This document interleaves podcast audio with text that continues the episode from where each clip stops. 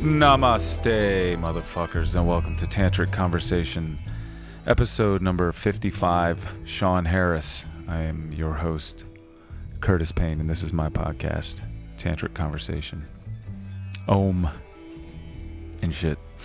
This is, Sean Harris, one of my oldest frenemies. I guess the only, one of two frenemies, I think. And both of them are in the same band. The other, for a while. The other one would be Steve Chisholm. Way more friend than enemy, but there's definitely a time there where it was like Mean Girls or something, and I was on the short end of that stick. But I don't know, what that was all about. We started to talk about that for a while in here. Maybe it's just my perception because of how alcoholic and drug-addled I was at the time, and full of all kinds of crazy notions that I've been since disabused. But there was a period where there just seemed to be a lot of... There was, friendship of one kind, but sort of a sabotaging of another kind. I mean, Steve and I even managed to get in a fist fight at one point. I was in The Rams as the drummer at the beginning, and then later... they fired me after a month. I was pretty fucked up. And... I didn't like that, but I tried to be a big man about it later on, and then those guys ended up playing together, and I interviewed them for Punchline and went to see them. They were a good band. They were a unique kind of thing, and Matt Goins in there too. But I was thinking about this thing a little bit because they started. Somebody started posting all these pictures, these old Punchline pictures from 15 years ago, all of that, and it was kind of rushing back to me what all of that was like, what it felt like then. There was this kind of scene going on, but it seemed there was something, again, this could be the lenses I was wearing then, but there seemed to be something up. There was something that usually you don't find in Richmond in the alternate circles, but a lot of us around that magazine, and then around the bar scene, and around all of this were friends, but there was just a lot of sinister shit going on, probably due in no small part to various chemicals and no small part alcohol. And I don't know, maybe it's age, some kind of early midlife crisis. I don't know.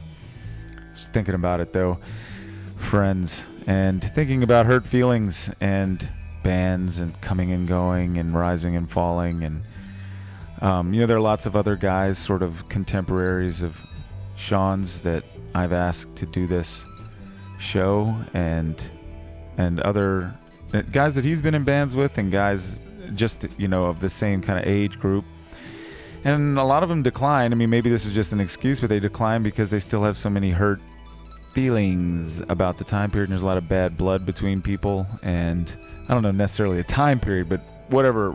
unresolved relationship issues they all have as former bandmates and friends. And I say let's, it's another good thing to talk about. I mean, I like the idea. I mean, the whole, one of the unfiltered, unedited things about this podcast, it's true stories. It's not edited. We don't try to polish it up and make it so we can look good. I certainly don't. I show you my whole ass on here, and I could spend time, I've said this before, it's not an excuse, I'm intentionally not polishing it. I meant to do that, and I think it's a good story to say, what happened. There's all this potential, there's all this talent, there's all this amazing shit going on, but there's a lot of relationship issues between musicians in this town, especially the ones that are around my age and have been around a while, and maybe it's a story that should be told so that more people who aren't at that point yet, or people who are verging on that point in their relationships, can go, oh, you know what, maybe we shouldn't let it go there. And maybe the people who've already gone there should maybe say, hey, it's time to drop the rocks, let this shit go. Hanging on to resentments is drinking poison and wanting someone else to get sick and other cliches.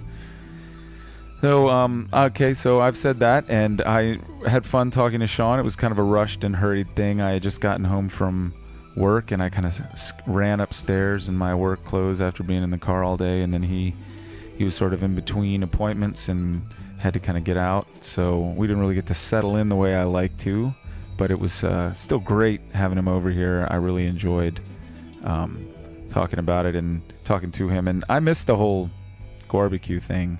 I don't know why I couldn't bring myself to go down there, but it looks like it was fucking amazing and worthy send-off for someone who had such a big-ass influence on so many people. Let's be more like Dave somehow in our own lives. All right, so there's that. Number 55, Sean Harris. Slide on into it. We're going to be fumbling with some chords, trying to play a little sample of his latest musical opus, The Penguin. You can just play it. We got headphones. Let me check it out. Yeah, maybe just a this is some slice. Yeah. This is some really good production.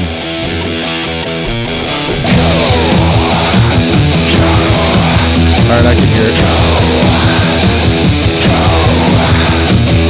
it. All right, yeah, that's a nice little sample. So that was loud as shit, yeah, too. Yeah, it was. I think it's going to be in the red on there. So you guys get to hear. That was a little bit of Sean's, Sean Harris, a legend, a Richmond musical legend, famous, infamous musician from Richmond. Snakes on Champagne, yeah. Baby Control. It's an old name I've been kicking around, but a little new life into it. My buddy Jake Thompson. So Jake Thompson's a real person. You're not just pretending to have friends. He's a drummer and engineer in Seattle, Washington. Has this really cool band, Pouch, that probably my favorite band out there. So I've worked with him for a while at the museum, the EMP, and yeah, we just buckled down and just try to get one song out. So there we have it. There'll be copies floating around town. Excellent. It seems like you could get closer to, or did you turn that mic off again? Hello. Yeah. There? Yeah. Okay. That mic's just quiet for some reason. All right, so how long have you been living in Seattle? Almost 4 years. 4 years, yeah. And why'd you go out there? Well, I met a girl. You know, it's an old story. So followed her out there and figured give it a chance, and got married soon after. And it's yeah, it's where we're at. Oh, you guys got married out there? You didn't get married before? Yeah, we did. We did. So she got a job out there. So we had been seeing each other for about a year, and it just made sense, you know. Outside of kicking around Richmond, and there's only so many kitchens you want to work in. Yeah. Is that what you were doing mainly before you got out of here? Yeah, cooking around the fan and whatnot. And you know, I felt like I was spinning my wheels, so she threw that out there, so I bit, obviously. Yeah, got liberated. Yeah, and you could get to be a kept man to some degree, or I guess there for a while. You know, I don't sit around the house all day. You know, but I think I'm retired from the restaurant business. Yeah, hopefully. You had it with that. Yeah, you know, you just can't do it forever. You know, unless you want to live that life, and and just plus I'm an old man now. I wake up at 5 a.m. sometimes ready for the day, so I don't want to. For the early bird, I am special. Now. Yeah, I don't want to work till 5 a.m. You know, I certainly don't want to be out till 5 a.m. Yeah, but you know. So, how far did you get into cooking and stuff? I mean, did you get pretty skilled, or? I did. Yeah, I mean, you know, when I was here and at Mamma 'Zu for so many years, it was the whole white pizza thing and all. I just kind of stayed out of the kitchen and felt like that was alien to me, but. Once I left there, I started picking up other jobs and picking up training here and there, and I was around it so much. You know, it's not rocket science. I was lucky enough to be trained by some good cooks and all, and I kind of just found my way into the back of the house. Yeah, what did you like cooking when you were back there? What kind of cuisine did you...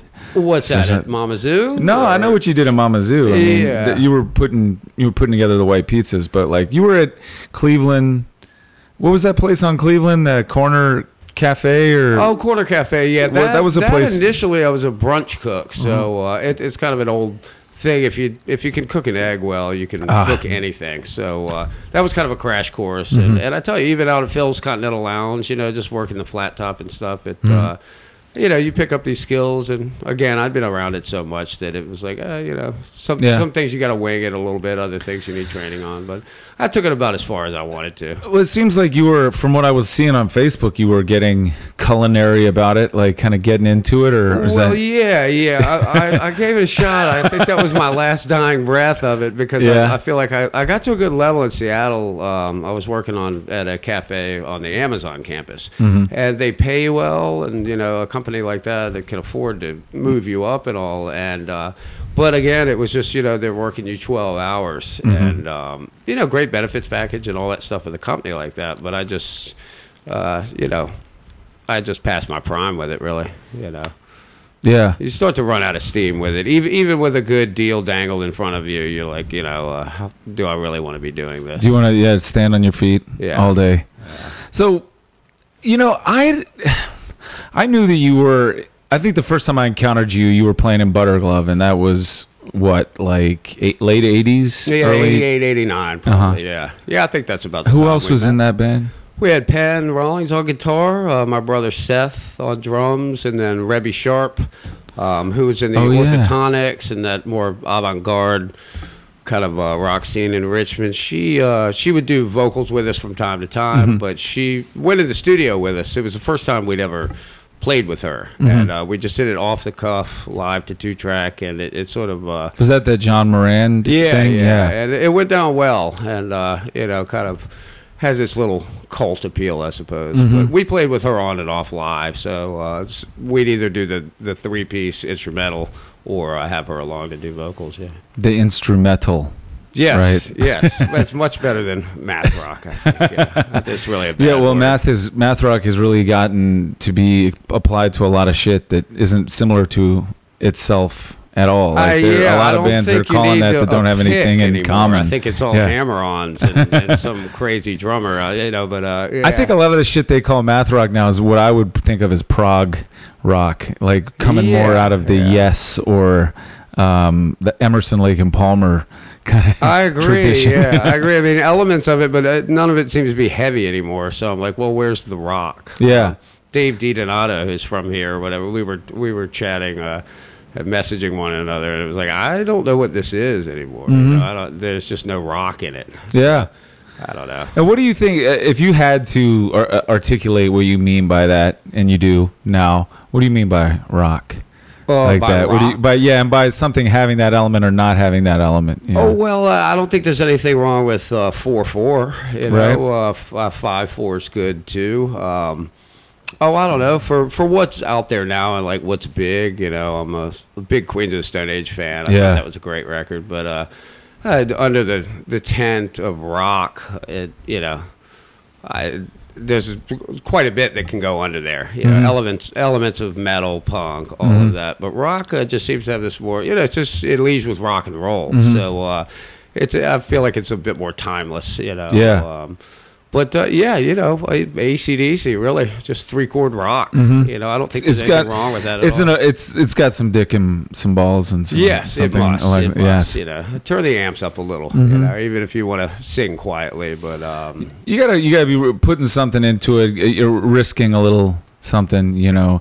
Yeah. Like, it should have an edge to it. Yes. It should have an edge. Some tension. Even if you're a singer-songwriter. I mean, I saw Nick Cave out in Seattle recently, and that's what I love about him is how dynamic he is. And when he wants to rock, he rocks with, like, Staggerly or something, Tupelo, something like that. These hugely loud songs and, you know, seven members up there doing it, and then he'll just do a ballad right after it. But, you know, yeah.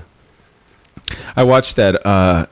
Have you seen that 20 Feet from Stardom thing on Netflix? It's in my queue. It's good. It's in my queue. I didn't watch the whole thing last night because I really just wanted to see to the part where they showed the woman who did the background vocals on Gimme Shelter, the Rolling Stones, and they had her listening to her vocal track isolated in a studio, and you know, I mean, she just came in the middle of the night. They were like all getting fucked up working on this song, and they're like, we really need right here. And they just, she was like closest one. Came over there and just like tore it up, you know. Sure. And they played that isolated track, and it's fucking Yeah, well, yeah. You get these people, these unsung heroes. It's fun with something like Netflix or YouTube. It's good to find out about all these unsung folks, that session musicians. Mm-hmm. It's like, well, if it weren't for them, it wouldn't. It just wouldn't be that record. Right. You know? Yeah, and I was thinking about that. What is that shit that's like? I mean, I've talked about this a lot of times throughout my life. You know,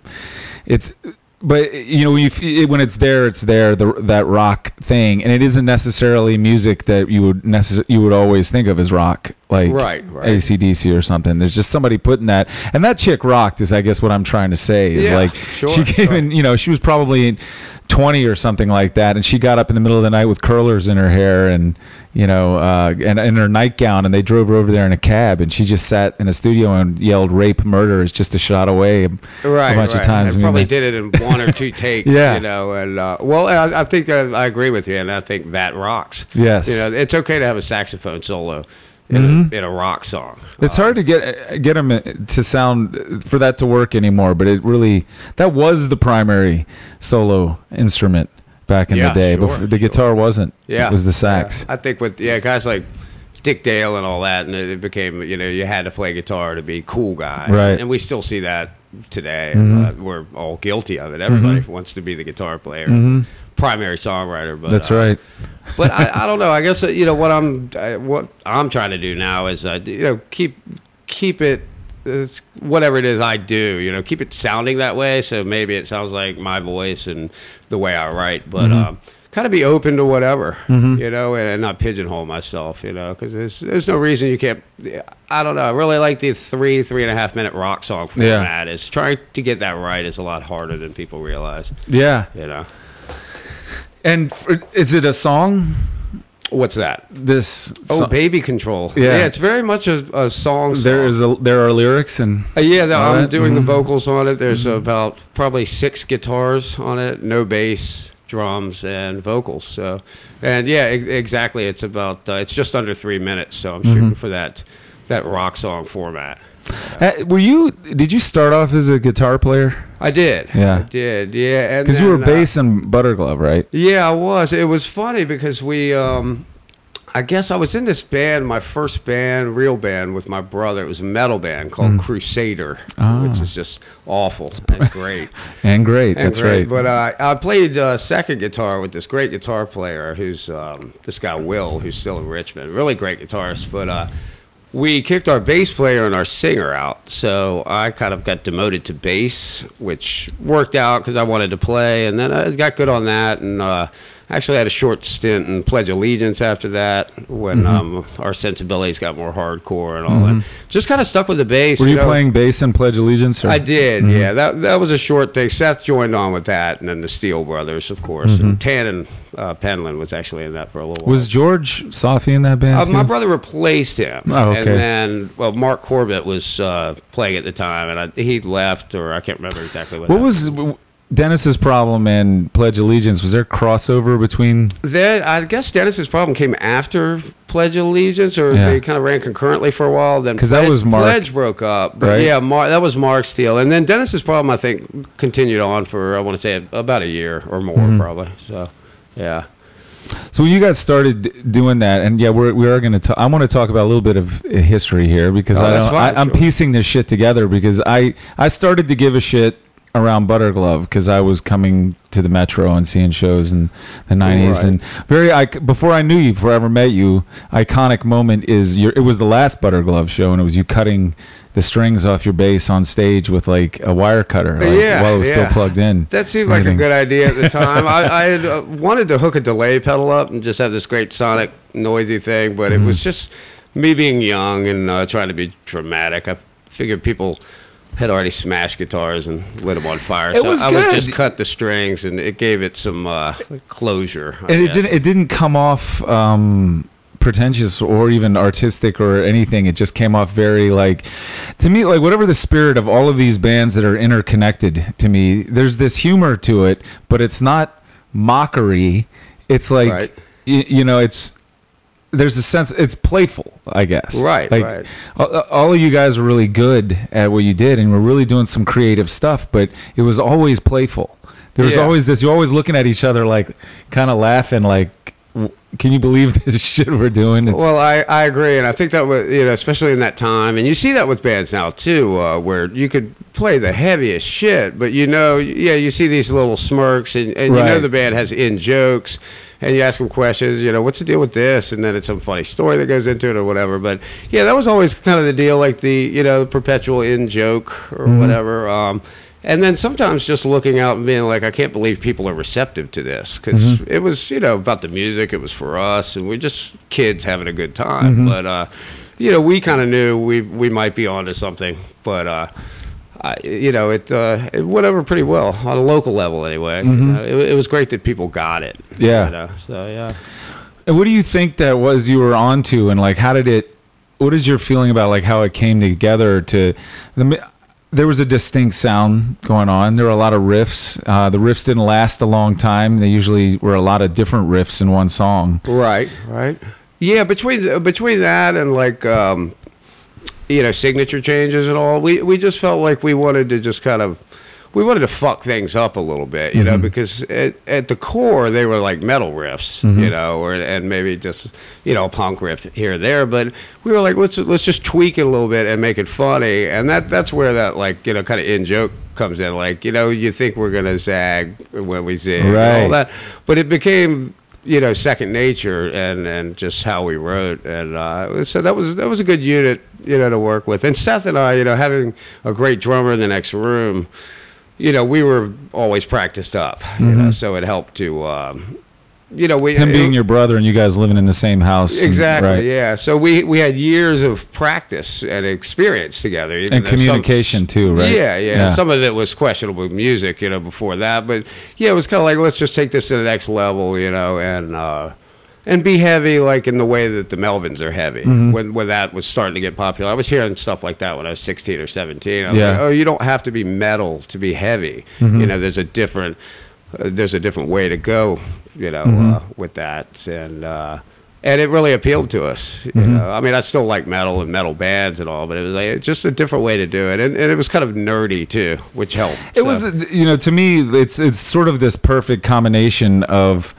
It's funny or mirthful without being ironic, because you guys are all committed to heavy shit and metal and all of that stuff. You're serious about it. You don't think it's a joke, but you still see that it is comical. There's a level of like goofiness to it. Yeah. And that there was a prankster element of like you said, you think we're going to zig and we zag, and like over and over again, it seemed like, okay, you know, this riff right here. So this riff would naturally go here. We're going to take it over there, and it's a whole lot of shit that Chris Farmer used to do on drums. Always sounded to me like they were rim shots to a joke, you know. Yeah. Like the guitar riff was a fucking one-liner. Right. Well, with him, with someone like that who's just, he's so great. It's for him, it's some of it seemed like, well, I'm gonna do this because I can, but if you know him, you know, it's like, I can, and it's kind of funny. Yeah. Listen to this, you know. It's like, what is he doing here, you know? It's like, why not, right? Why not? It was fun because, yeah, the heavy element was there. We played some shows with Confessor in North Carolina, and it was funny because they'd have their metal fans, and, you know, if they maybe heard us on a tape back then or whatever, they might say, oh, this band's heavy, I like this, but then we show up, and they completely... don't get us. Right. We don't look right. Where's the hair? You know, yeah, they're just, you know, no shirts on, and they just, you know, so we were hard to, I think, categorize at the time. So, yeah. Which was a really good thing. I mean, it's a distinct kind of thing, and really like a real Richmond thing that when I did leave Richmond and got, you know, was in New York, it was the thing that was most well known was the stuff like kind of related to that group of musicians. Sure. Oh, yeah. What was I gonna? Oh yeah. So after Butter Glove, what did you do immediately after that? I guess after that we well, a bunch of stuff. I guess in that genre, Ladyfinger came after that. That kind of ran with Slanghouse, you know, playing with Dimmick.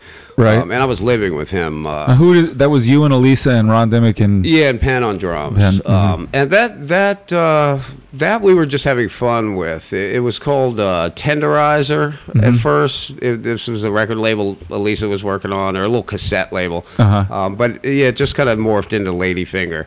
And again, it was just something to do for fun. But we went with it, and people were receptive. Did you guys? Did you put a record out on that label, on Elise's label, or did you do something? I think, yeah. I guess Ladyfinger came out on Tenderizer. It was called "Meet Me at Cafe 21." Yeah. That was good. The song that you had on, was it Dixie Flatline? The comp, it was One Trick Pony. Yeah. One Trick Pony. That's a good song. Yeah, it was. And you fun. Were the you sang or? Yeah, I just did vocals. I wrote one song on guitar for that band, but never played an instrument while I was in that band. Yeah. You were just vocals. Huh? Yeah. Well. Yeah, that was again a different approach, because a lot of that earlier stuff was instrumental, and I just did it for shits and giggles. But my approach, I thought, for me, it was interesting anyway. It was just like put sound on top of it. Mm-hmm. So I'd go in the studio or at practice and just make noise and scream and do whatever. And then later, after hearing it, go back and write the lyrics to whatever it is I thought I was saying. Yeah, so yeah. The lyrics are... You come up with the vowel movements first, right? Yeah, it was. It was quite the vowel movement, mm-hmm. And which is nonsense, mm-hmm. like most... Most stools.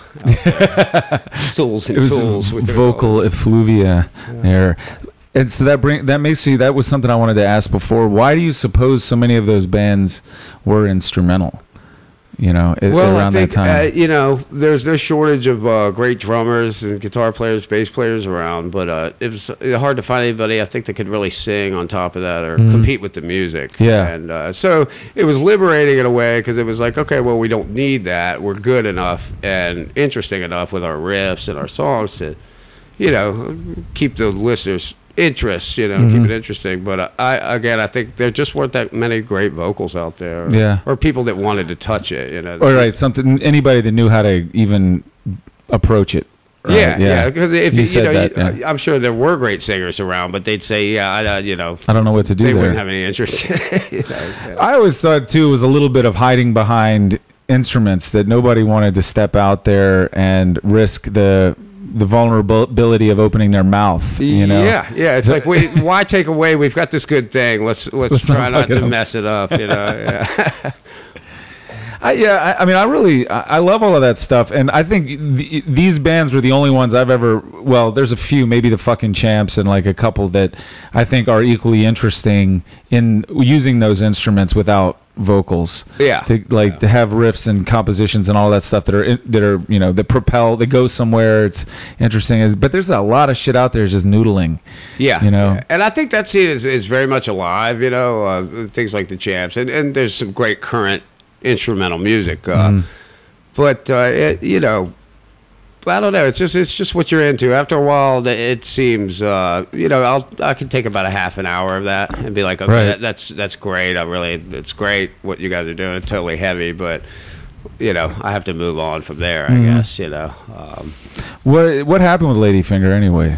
It just fizzled, like all these good bands. People, Slang Louse was picking up. I mean, Ron was already very busy with that, so we just kind of, and actually, and then I moved up to Providence, Rhode Island for a while. You did? Yeah, and came right back down. Why are you signaling? Well, that was just that was one of those young men's missions. But so I guess that's right. I left and went up there to go make my fortune, which of course didn't happen. But Providence, Rhode Island. I don't remember. You don't want to talk about that though? Well, it was just so short-lived. It's not worth really even mentioning. But, okay. But the cat wants to hear about it. You see, well, she's very interested. But yeah, so I guess I split up there and then came back down. But it was never meant to be like some really great band that was going to go on. I think it was really great though. Well, I think I stand behind the music. Do you still have any of that shit? I do. Yeah. You gotta hook me up. I'll get you a copy. But we played a few out of town shows down in I think Athens, or I know we went to Atlanta. But yeah, that was about as ambitious as we were trying to be. So we had fun with it. And then after that, it was like what, the Rams? Was that the next thing you did? I guess Human Therma. Oh yeah. After that, for that genre. Yeah. I played with a few other projects and all, but Human Therma was that was really the I don't know, for me, a real standout. Trevor from Hex Machine was playing bass, and we were sharing vocal duties and that. And We've got a lot of recordings I'd like to go back to. Dave DiDonato was in that band with you for a while, right? Well, they had a band called Herm. Oh, and yeah. And then he left, so I took over on guitar and was playing some of his songs, albeit incorrectly, which, you know, he let me know at the time. And but yeah, so we decided to change the name, and then I had newer material, so it just kind of turned into that. But, yeah. I got to pause this for a second, man. I feel like that. Okay. There was a little technical difficulties we had to iron out there. Like I ever stop for technical difficulties usually, right, but this is bothering me. Let's keep it lo-fi. It is. It's actually, it's hi-fi. It's very faithful to what's actually going on, which is lame, you know, like in general, you know. So the idea of fidelity, it's faithful, right? You know, it's low-tech. It's low-tech. Yeah, low-tech is good. Low-tech's all right. So we were talking about you were playing Herm songs at first, and then it kind of graduated into Human Therma. The more newer material we had, Trevor and I decided, well, you know, and again, it was sort of that in-joke thing with like Human Therma. That's funny. What is that? We thought it sounded like body heat, but then there's, of course, Uma Thurman, who was wildly popular at the time. So we would use her images on, you know, stickers and stuff like that. That's right. But that was interesting because Trevor came from a much more like really just more of a noise angle and wanted to do vocals as well. So we were able to kind of stay true to the kind of the riff rock thing, but take it in another direction. And I think that's what with Hex Machine now, he's really just taking the ball and run with it. Who was in Human Therma? That was, we had a drummer named Eric Josephson. Oh, so probably one of the best drummers. So it wasn't Chris Gallo? No. And he's in Hex Machine with Trevor now. I don't think currently. I think they've had some lineup changes, but I'm not sure exactly what's going on with them. But it was this guy Eric Josephson, and unfortunately he fell very ill and had to jump out right before we toured with Melt Banana. But anyhow, we replaced him with Eve from he was in Action Patrol and Sister Sound. Pretty good drummer, so we took him on tour with us and recorded a bit. But how was that going out, Melt Banana? It was great. It was a lot of fun. You know, trying to language barriers and stuff like that going on. But it was a lot of fun. I guess that was around '98. So I'd never driven across country or played that many shows in that amount of time. So it was a great experience. I wouldn't suggest it for somebody who's 44. But, right. It was an eye opener and a lot of fun, you know, going coast to coast. Right. When you quit Human Therma, you go right into the Rams, or was that? That took a year or more. I mean, we got back and disbanded because we were just kind of worn out. We were going to take a break, and it just kind of disbanded. But yeah, with the Rams, it was funny. I got to know Steve Chisholm real well, and then Matt Goins. And we were just kind of like drinking buddies, to be honest. And they knew I was a guitar player, and they knew what I was into. And I basically told Matt over drinks one night, you know, give me a cassette. If I like Steve's voice and the music's any good, I'll probably do it. And and I was kind of knocked out, you know. It was a little more punk than, I guess, what I was playing. And I felt like I was capable of doing it, but I kind of wanted to do it justice, too. Because, you know it well. I mean, Matt had written some really great songs. I was in that band for a couple months. Yeah. We had the Spinal Tap drummer syndrome, you know. But yeah, I thought the material was really good, and I took it home and practiced it, and we just kind of hit it off from there, you know, and... that was a fun band. We actually had more success with that monetarily than any other band I've been in. Well, we'd play these silly, you remember, you know, late 90s, early 2000s, like played the Camel Cigarettes event. Yeah. You know, and they'd pay us and then give us cartons of cigarettes. So we'd hit the big time there. I wouldn't know. I guess I was sort of aware of that, but I think I was hating on you guys, too, at the same time. I think that was the period you guys started to become frenemies of mine. Yeah, you know? No, we did do that. That was great, though. I mean, it's just funny. That was sort of the attitude of that band. You know, we were just kind of like, let's just take things into maybe an ugly direction and see how far we can take things or whatever, which is really just a sloppy way to handle things and to be. But it was, it's weird, like... when I left for New York, like, I mean, we, you know, the time period we were talking about before with like Butter Glove and Breadwinner and all that, late 80s, early 90s, Richmond was a very like it was like summer of love kind of scene for us, alterna art, punk, metal kind of people. Everybody got along. We all had fun. We got drunk. We had sex. And like, you know, it was just a good time. And then something that started to really get not fun sometime in the early 90s. Well, and people are running around having sex with each other's girlfriends and then, you know, getting into all kinds of sketchy business. Yeah. And, yeah, you know, and yeah, things got a little dark for sure. So I left for New York as that darkness was descending. And I got into my own darkness up there. Right. And I came back here to get away from the darkness. Yeah. But yet I continued the same shit I was doing there. It was just a lot more expensive here. And that was kind of when you and I started hanging out, and it was this totally different relationship of like being in the bars together. It was like we were both a couple of lone wolf, you know, characters. Yeah, like, yeah. And I think with all that, it's like any other kind of lifestyle you're living that runs its course. It was definitely sort of like, you know, you look around, and I think a lot of people in Richmond went through that too. Like, what are we doing? You know, but it got really shitty, like amongst a large group of people from a time period there. Like I would say from like 99 to 2000, like there was this, it was almost like it was that kind of frenemy shit that like the Hiltons and the Kardashians and those kind of like those fuckwads out in LA get into, like with no apparent reason. There was just like this level of shitty intrigue and drama for the sake of it, like just for the sake of it, famous for the sake of being famous. Yeah, and I think it was, and I think the music was suffering too, and everybody. There wasn't even very much of it. And what was there wasn't nearly as interesting as it had been. And I think a lot of that has to do with, you know, you're cruising into your early to mid 30s, and you're running out of this youthful time, but you're still trying to. Would you think that was the midlife crisis, maybe?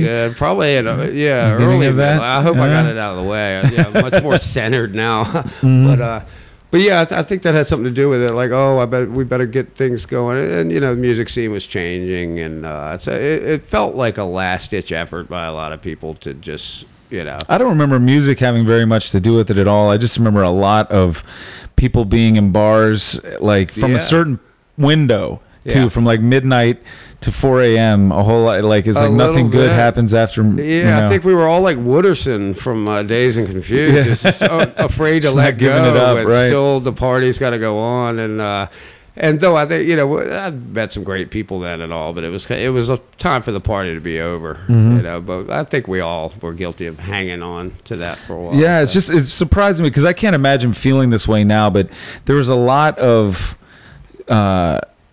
Just like that kind of almost like high school level of, you know, cliques and people fucking with each other in these various cliques, and even within these cliques, and like, you know, having sex with the wrong person and all of that, but way more sinister to me. I mean, that's just my memory of it. A little, but, yeah. Well, I think so. I mean, I think it's and Richmond can be a pretty dark place. You know, I've only been here for a couple of days, so it hasn't. You know, the talons haven't gone all the way through the you just gotta I stay away from all of that shit now. But well, and I think we were all smart enough to know that it was boring what we were all doing. You know, but we had to you know, just had to move forward with it and try. But you know, there was some interesting things going on there. But again, I think the quality of the work suffered pretty greatly. There's a lot of looking back on it now. There seem to be a lot of kind of cycles with that, and I wonder if the people that are our age, as we were at the, you know, 20s and then mid 20s and then early 30s, are having the same. Kind of like, oh, it was so great when we were in college and just finishing college, and then there was that whole period of the college is over, now what? And or even if you didn't go to college, all the people you were friends with did, and there was that whole now what kind of thing. I wonder about that too. You look at different music scenes, and you know, people they hit 30 and on into 35, and you know, it's tough when you go through. Sort of a musical renaissance, like you were saying. I think we had that around here, and then all of a sudden you're 25 and it's over and it's washed up or whatever. It's kind of like, what do you do from there? So you either get serious and work on something. And a lot of it didn't. I mean, I wasn't like, you know, I wasn't really aware of like why or it didn't. Some of that stuff didn't go anywhere. I just basically did assume that most of you guys just got tired of doing whatever you were doing and didn't even try to make it get but so big or.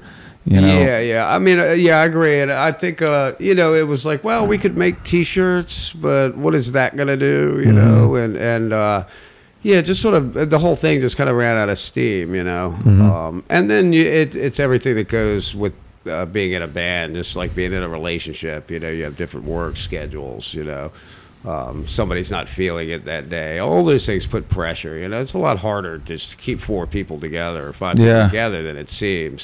So hats off to anybody who can do it. It's as hard as a romantic relationship, if not harder. Yeah. Right, because it's only two people in a fucking couple. Yeah, right? And you're arguing over music or art if you take it to that level and not just which appetizer to get with your girlfriend or whatever. Paying the bills. Yeah, it's I've been thinking, I've tried to get a lot of people from that era to do this podcast, and everybody's afraid of what they're going to say. They come on here, and I'm like, what's so bad? Like, what's out there? Like, what the fuck, know? Well, I think, a lot of it, and, I can see the apprehension where it's like, well, Richmond's very good at talking about the past, and even staying in it at times. But... and nobody wants to rub each other the wrong way or whatever. Mm-hmm. Maybe people are afraid to say the wrong thing, but I don't. I don't really say anything. See, I think that shit applies to. As long as we're all moving ahead or living in the present, even. I think that's part of living in the present to some degree. Like, I mean, I have to like. My philosophy about my life is I'm not ashamed of any of the shit that I did before, and I will, I'll gladly talk about it or laugh about it or whatever. I don't think that any, nobody's gotten on here and shit talked, but I think it's really interesting to sort of get different takes on why shit went a certain way or, what happened. 'Cause it applies to where shit is now, Sure. Like, sure. Well, there's always more to the story. So I can understand if, again, if people don't want to step on toes or whatever, that's fine. But it's, it is important. Some of them talk way more shit like on Facebook than they could possibly talk on this podcast. Yeah, because that's writing. You don't have to hear anyone's voice. No one's going to call you actually on your phone, and you have to answer in the old-fashioned way. See, I think it would be great if everybody called each other. All the people that think they have drama called each other out on this podcast, and all took turns coming on here to set the record straight. It's like have a Facebook fight club where it's like, okay, if it's your first time talking shit, you actually have to go to this location. Because you know what I think? I think if you actually got that shit out, you would realize how it's absurd and petty and it doesn't even matter. But everybody, there's a benefit in holding on to shit like that sometimes, it is. Sure. And some of that benefit is like, this is why I don't do blah, blah, blah. But the truth is I don't do blah, blah, 'cause I'm scared to, but I can actually say it's because I got fucked over by this old bandmate of mine, and I've just been hurt too bad, So you get to hold on to that private drama about it, and then, if you come out and talk about it, then you lose that story. You do, yeah. And I think most of those things should stay private. I think with social media, it's fun because, you can be like, here's a 1-minute commercial for what's going on with me right now. Mm-hmm. And I think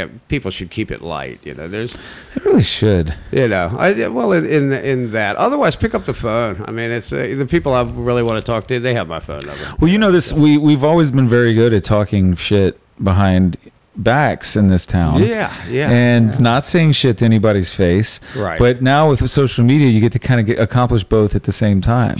You can allude to things. Then you get a private message like, hey, what did you mean by that?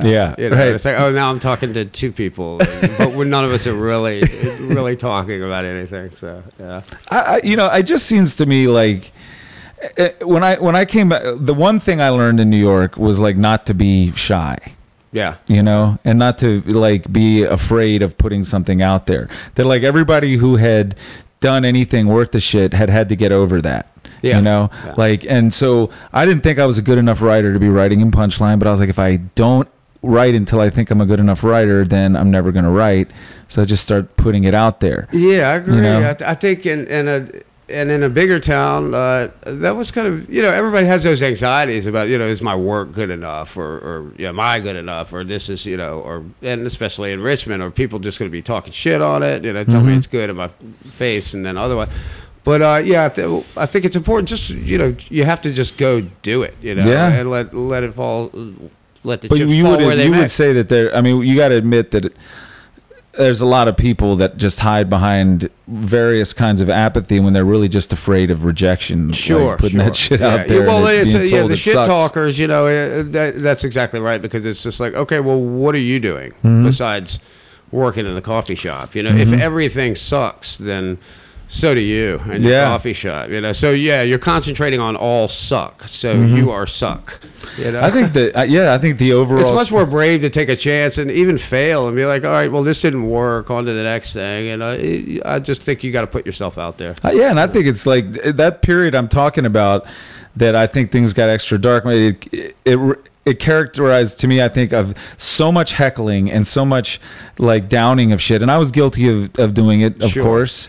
That got everybody to do nothing and like be paranoid and just self-medicate and get fucked up, and everybody had a false persona that they were putting on and hiding behind and getting, you know, and it's such a weird. I mean, it really makes you wonder if there really is a curse on this town, that there's so much, like the Indians supposedly said no maize will grow here when they got kicked out. Well, it's possible, but I don't think, even if there is, I don't think that it meant there should be, you know, a bunch of suburban white boys should just celebrate, you know, decadence. I don't think that, you know, but that seems to be how the curse affected a lot of people. That's just like the curse part of it. It starts dragging it down. It gets evil. Sure, that's how I can begin. But I'm kidding. But you know, the crop gets to a certain point and it just withers over a lot. And you know, there's this weird kind of like it'll only get to this point and then it starts turning brown. Yeah, you know. Yeah, and it's like, you know, like the front of your hair. It doesn't get as long as it used to. Hey, I just cut mine. Man. I know. I need a haircut.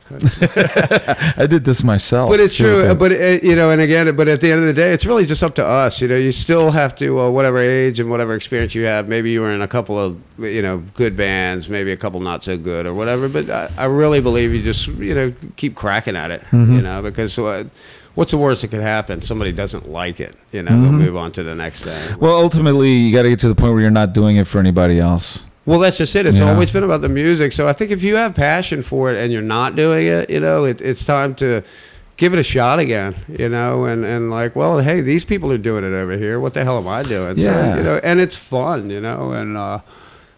I love playing music. I'm just too goddamn lazy, and like the thing for me is it doesn't feel like there's any point to it unless there are at least three people in the room. Well, yeah. Well, it takes work. And that's why I got together with this guy Jake, and it was like, let's just bang out this one song, see what people think. It's in the right direction, and just to get something out of my system and all. But, I encourage everyone to do the same, because we have a lot of. We have the tools for it now. You don't have to set up the 4-track and 8 mics anymore. You know. No, it's really easy. Record some songs, people. You know, keep it going. If you're not like producing stuff, then it's your fault. If you think you should be doing it and it's positive, then do it. Yeah, you know, because our pool of friends, I think we're all receptive enough to it that it'd be like, yeah, do it. We might think it sucks, but I'll be glad you did it. I just want to get like enough people in the room that it's like, when I'm playing music, I'm not just, you know, practicing, you know, like I want it to feel like it's something, even when it is nothing, you know, it's still just struggling to be something. Right. It's still like having a drummer and a bass player or another guitar player or something going on in the room. So that's why I've decided I'm going to move my bedroom out of this back room, and I'm going to create a space to make noise back there. Yeah, put a set of drums in there. I need some. People over. Do you have some drums? I don't. I'm sure you can find some around here. Yeah, I gotta find drums. I gotta find an entire rig, man. I don't have anything but that acoustic and this. Check out this piece of shit guitar over here. I want to give it. Oh, look at that! Yeah. Oh, sure. It looks like a harmony, maybe. I don't know what it is. My friend Ted came over and got me to clean it up. It looks like a Sears harmony. It's got a really cool pick guard on it. It's held together by a clamp up there in the neck. I think that's actually meant for carpentry. right? Or something. Right. Yeah, well, it actually sounds pretty good. Hey, you have a guitar, exactly. I mean, I haven't had a proper amp, much less a big Marshall or anything, in years. You know, you want to play something? We could hook up the rat pedal. No, you know, it's not really my guitar. I'd be uncomfortable. thank you, though. Yeah, the action feels a little bit high. I think something. But, yeah. You know, thanks, though. Yeah.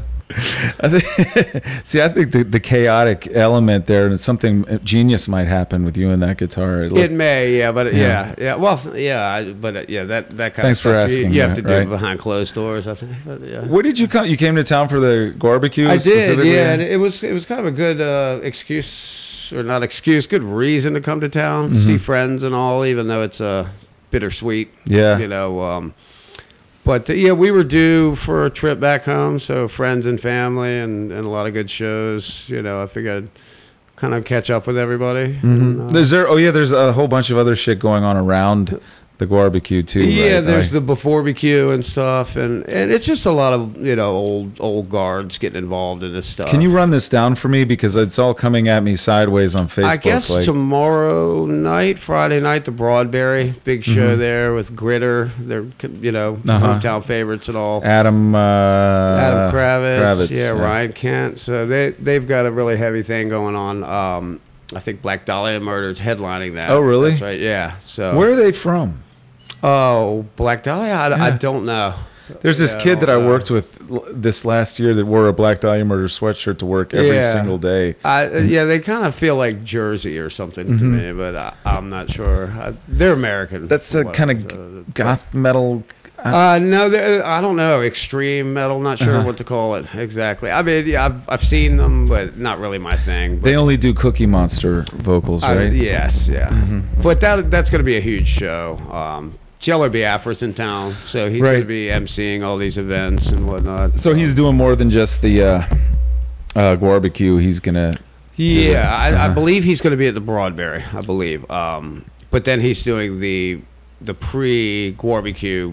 the memorial that day out at Haddad's Lake, and then the big show happens. So there's a before BQ.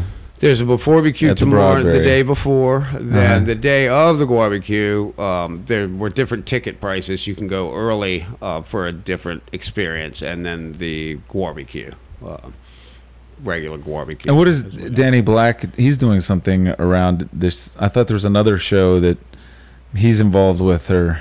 that could be the Broadberry. I'm not sure. You know, I don't know him real well. I kind of catch up with some of his posts and all, but I'm sure he'll be at the barbecue. I know he plans on it.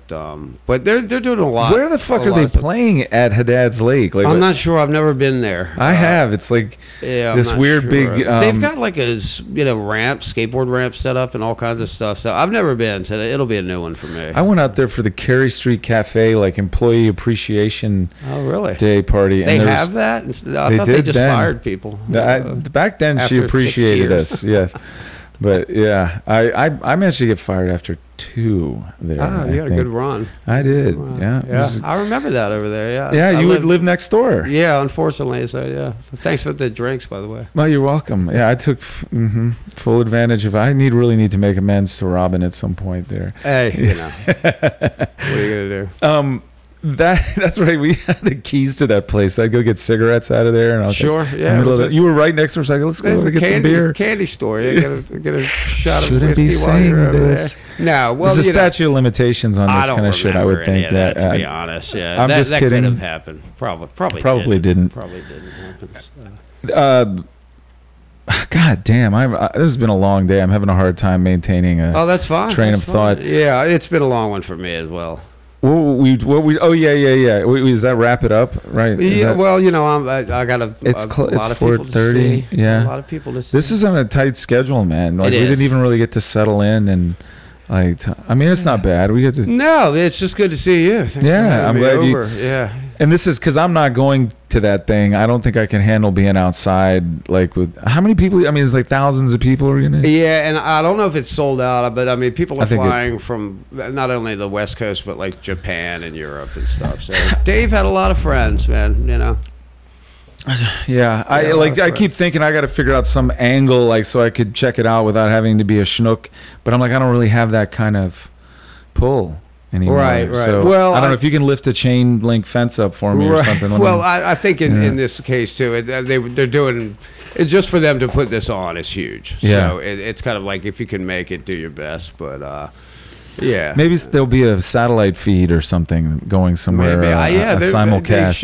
Skype should really, they should have sponsored a booth. They must be doing something like that. Keep webcams on the whole thing. Yeah, because I talk about too old. I can't go hang around outside and some shit like that with a whole bunch of people. Yeah, I'm gonna do my best. I'm glad there's water there, so I may take a dip and try not to have too many guar beers. Get your shots before you get in that water over there. Oh yeah, maybe. I mean, my memory of that place is it's like this kind of like there's this weird sort of a lake. Right. But that lake really looks like a retention pond kind of a thing, Right. Then there's sort of a pool that has a diving board and maybe a sliding board into it. And I think there's like a floaty thing that you can play on.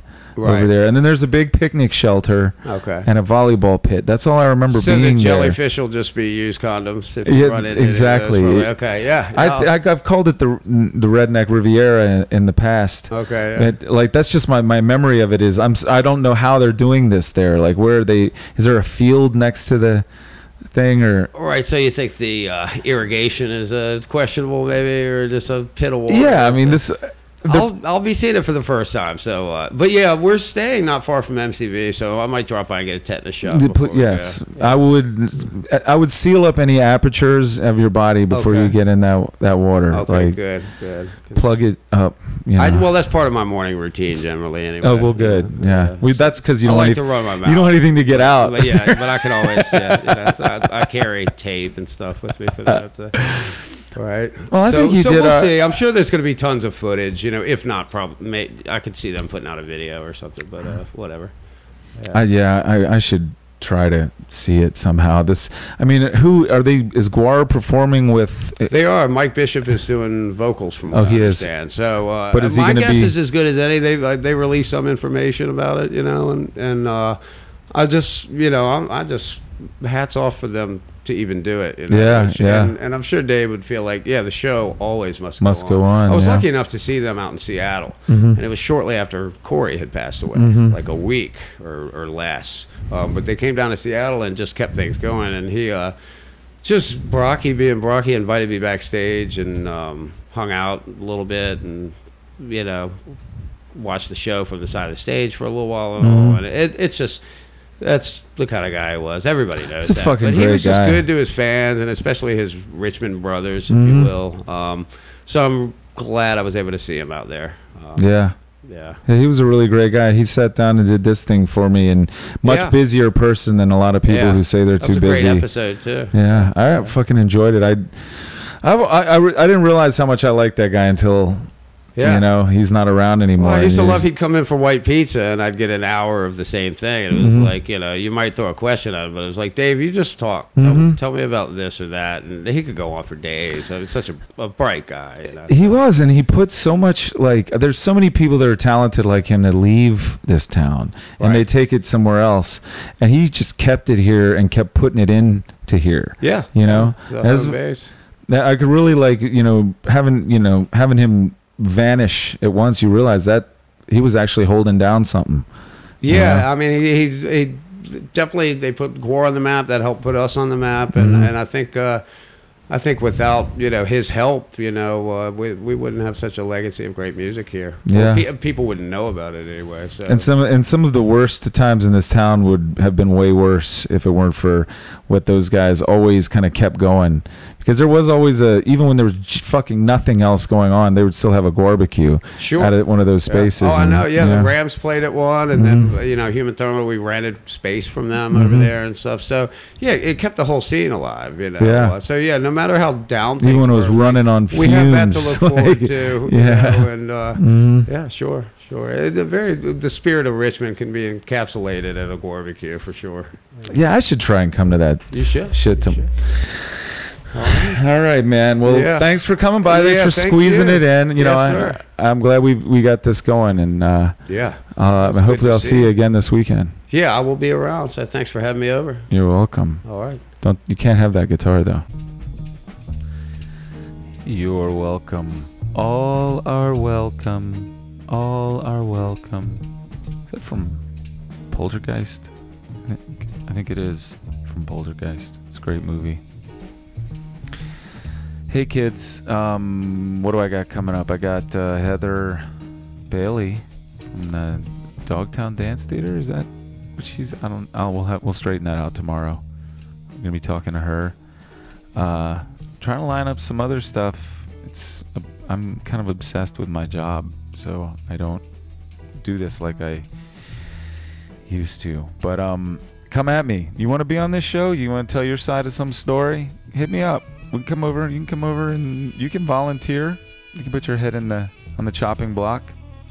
Whatever. I don't have to have total control over this. This is Richmond's podcast, Tantric Conversations, for y'all.